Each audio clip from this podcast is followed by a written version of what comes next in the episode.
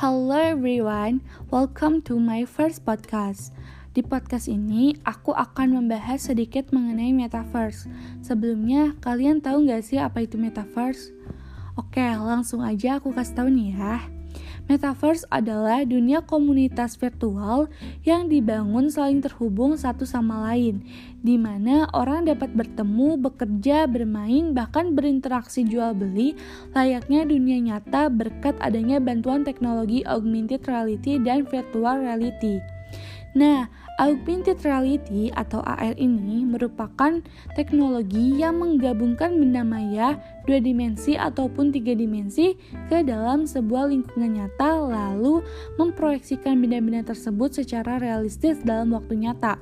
Sementara virtual reality atau VR ini merupakan suatu teknologi yang mampu menciptakan simulasi, di mana simulasi ini bisa mirip sekali dengan dunia nyata. Jadi, metaverse ini kerap diartikan sebagai simulasi dunia nyata manusia yang diimplementasikan di dunia maya atau internet. Wow, keren banget ya!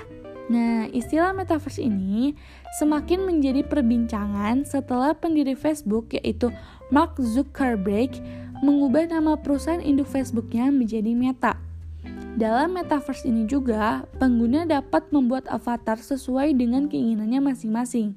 Avatar 3D ini merupakan suatu replika atau gambaran si pengguna dalam bentuk animasi 3D. Avatar ini digunakan sebagai representasi pengguna di internet.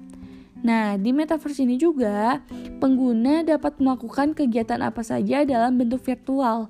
Karena dalam pengembangannya, tentu saja metaverse ini dimungkinkan untuk mengadaptasi sebanyak mungkin aktivitas dunia nyata semirip mungkin dengan aslinya. Adapun contohnya yaitu seperti dalam dunia kerja, pengguna dapat berkumpul atau mengadakan rapat, serta pengguna juga dapat melakukan berbagai aktivitas kerjanya yang dapat dilakukan dari tempat masing-masing dengan memasuki kantor virtual yang tetap bisa dimonitor kinerjanya. Nah, dalam dunia hiburan, pengguna juga dapat menghadiri acara-acara hiburan loh, seperti konser, acara musik, talk show, dan sebagainya. Kemudian, banyak aktivitas belajar yang akan dimudahkan dengan adanya metaverse ini. Misalnya, perjalanan studi ke museum, perusahaan, industri, dan sebagainya akan lebih mudah dilakukan dengan hanya memasuki dunia virtual saja.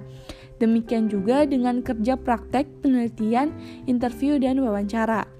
Dan dalam kehidupan sehari-hari, metaverse juga memungkinkan kita untuk bertemu dan berinteraksi dengan siapa pun dari mana pun dengan lebih mudah dan terjangkau.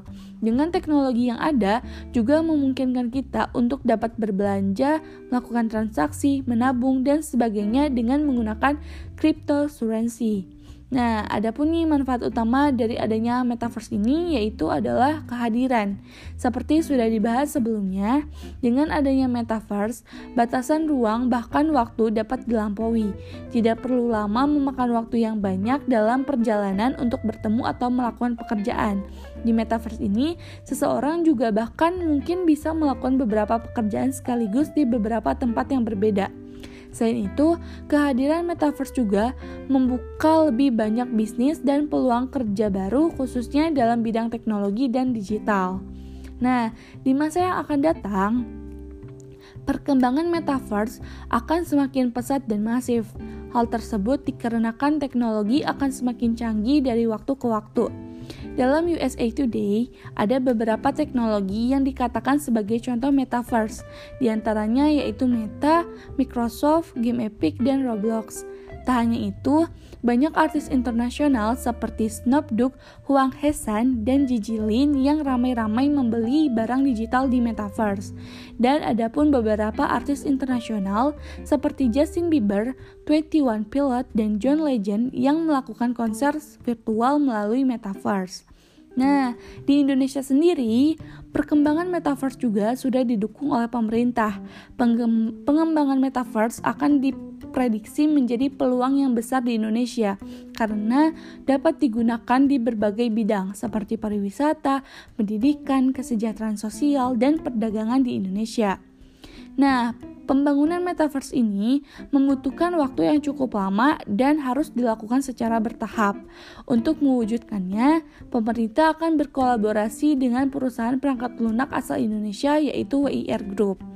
Dan dilansir dari situs resmi Kominfo, bahwasanya pemerintah juga akan mendorong kolaborasi multi pihak dalam merintis dan mewujudkan multiverse versi Indonesia yang diharapkan agar memberikan manfaat bagi masyarakat Indonesia di era digital. Nah, multi pihak yang dimaksud bukan hanya dari kalangan pebisnis saja, bahkan kini sejumlah artis Indonesia mulai terjun ke dunia metaverse dan NFT. Salah satu contohnya yaitu Raffi Ahmad. Raffi Ahmad dan perusahaannya yaitu Rans Entertainment juga memeriahkan dunia metaverse. Bisnis baru tersebut diberi nama uh, yaitu Runs First yang menggait beberapa tim seperti FC Gamers, Sinta FR, Upbanks, dan Runs Animation.